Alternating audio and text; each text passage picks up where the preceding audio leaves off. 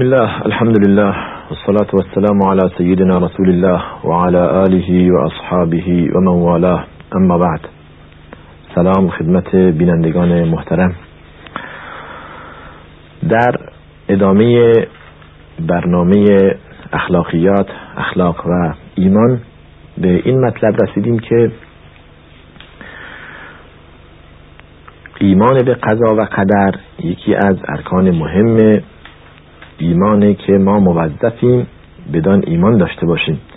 یعنی این سرنوشت و این تقدیر و این که در دنیا گذشته است و میگذرد و در آینده هست همش از تقدیرات الهی در علم خداوند گذشته است که باعث چگونه باشد و چطوری این کار انجام می‌گیرد که ما بشر عقلمون به آن نمی‌رسه و قاصره.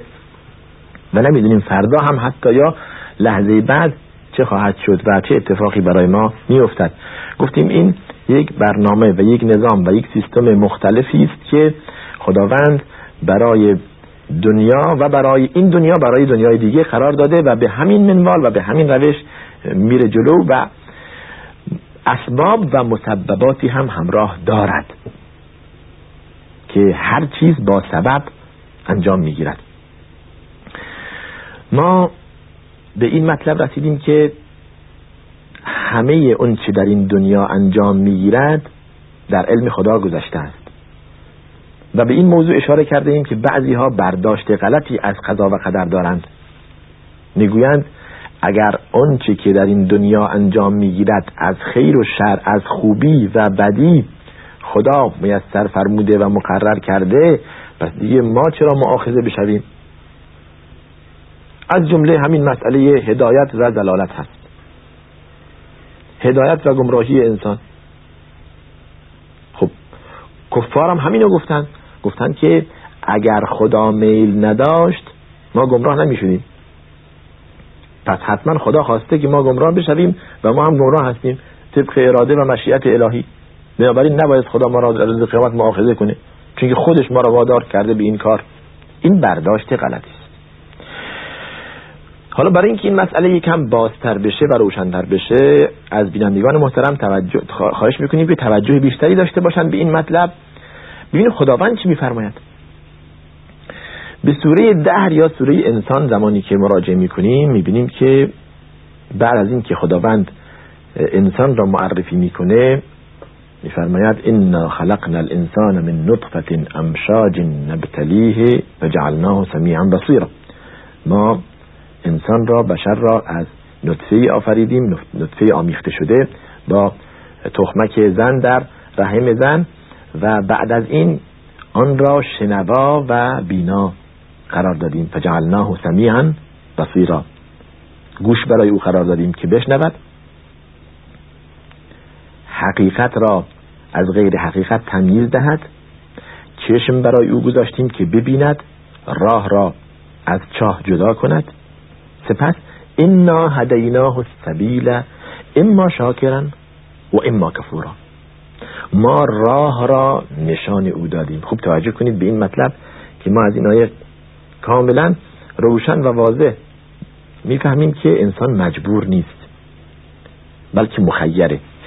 انا هدیناه السبیل ما راه را نشان او دادیم. نتیجه راه خوب و راه بد را بهش گفتیم.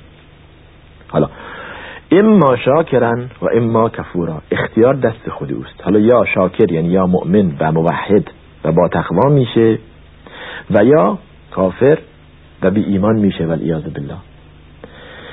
نتیجه راه گفتیم انا اعتدنا للکافرین سلاسل و اغلالا و سعیرا. ما برای کافران برای بیدینان جهنم و عذاب و شکنجه و اینها در نظر گرفتیم. ولی برای مؤمنان بهشت و لذت و تمتع و خوشی در نظر گرفتیم. این الابرار یشتبون من کأس کان مزاجها کافورا نتیجه ایمانه اون نتیجه کفر بود نتیجه ایمانه در در جای بسیاری خداوند اینا میفرماید. در سوره کهف. خدا میفرماید که وقل الحق من ربكم. فمن شاء فلیؤمن و من شاء فلیکفر این حق یعنی این ایمان این دین این قرآن این رسالت رسول الله صلی الله علیه و سلم حالا اگر که هم برای کسانی تلخه از طرف خداوند این حقیقت از طرف خداونده. فمن شاء فلیؤمن و من شاء فلیکفر کسی که بخواد بهش ایمان می آورد و کسی که بخواد هم ایمان نمی آورد اینجا اختیار را دست خود بشر داده. اما نتیجه ایمان و نتیجه کفر را مشخص کرده. فرموده اینا اعتدنا للظالمین نارا احاط بهم سرادقها. یعنی نتیجه کفر. ما آتشی برای ستمکاران و برای کافران در نظر گرفته این که تمام بدنشان را در بر می‌گیرد نتیجه ایمان پس چیه؟ ان الذين امنوا وعملوا الصالحات انا لا نضيع اجر من احسن عملا. ببینید چقدر فرق می‌کنه. اهل ایمان و اهل عمل صالح هیچ وقت ما زحماتشون را به هدر نمیدیم. هر عمل خیری که انجام دادیم دادند پاشون می نویسیم و پاداش نیک به آنها میدیم. این نتیجه عمله. بنابراین خداوند اختیار دست بشر داده. راه را مشخص کرده. بهشت و دوزخ این راهشه. این راه بهشت این راه دوزخه. یعنی این راه هدایت است که به بهشت منتهی میشه. این راه زلالت و گمراهی است که به دوزخ منتهی میشه. حالا اختیار دست خود شما بشر. و خدا هیچ وقت نمی‌خواد که ما دوزخی بشیم ایاز بالله. خداوند خیلی بشر خود را دوست بنده خود را دوست دارد. خداوند خیلی ما را فوق تصور ما خداوند ما را دوست دارد. محبت خداوند نسبت به بندگان خیلی زیاد است. خدا در سوره زمر در آیه هفت سوره زمر همین مطلب را میفرماید. میفرماید ولا یرضا لعباده الکفر هیچ وقت خدا راضی نمیشه که بندگان کافر بشن. کفر را نمیپذیرد برای بنده. و ان تشکرو یرضه لکم اگر شاکر باشید اگر مؤمن باشید اگر موحد باشید خدا از شما راضی میشه. بنابراین پس خدا هم راضی نیست که ما جهنمی بشیم در ایاز بالله. این خود بشره که برای خودش تصمیم می‌گیره. و آیات دیگه و دلیل واضح برای این مطلب رسول الله صلی الله علیه و میفرماد کل الناس يدخلون الجنه الا من ابا. همه مردم به بهشت میرند. همه مردم بهشتیند مگر کسی که خودش نخواسته خودش ابا کرده. به رسول الله عرض کردند که قیل و من یعبا یا رسول الله. چه کسی نمی‌خواد که بهشتی باشه و بهشت را از دست بده؟ حضرت در جواب فرمیدن من اطاعنی دخل الجنه. و من عصانی فقط ابا. خیلی جالب. کسی که از من تبعیت کرد از راه و روش من تبعیت کرد بهشتی بهشت براش آماده هست. کسی که نافرمانی کرد این راه و روش را نپسندید کنار گذاشت نخواسته. خودش بهش نخواسته. بنابراین اختیار دست خودش بوده. ما زمانی که حتی به عقل خود مراجعه می‌کنیم ببینیم که در هدایت و گمراهی هر فرد هیچ اجباری نیست. اصلا فهمیدن این که خداوند در علم خدا گذشتن چه تأثیری داره بر این که من هدایت بشم یا گمراه بشم؟ خداوند فهمیده در علم شریفش گذشته.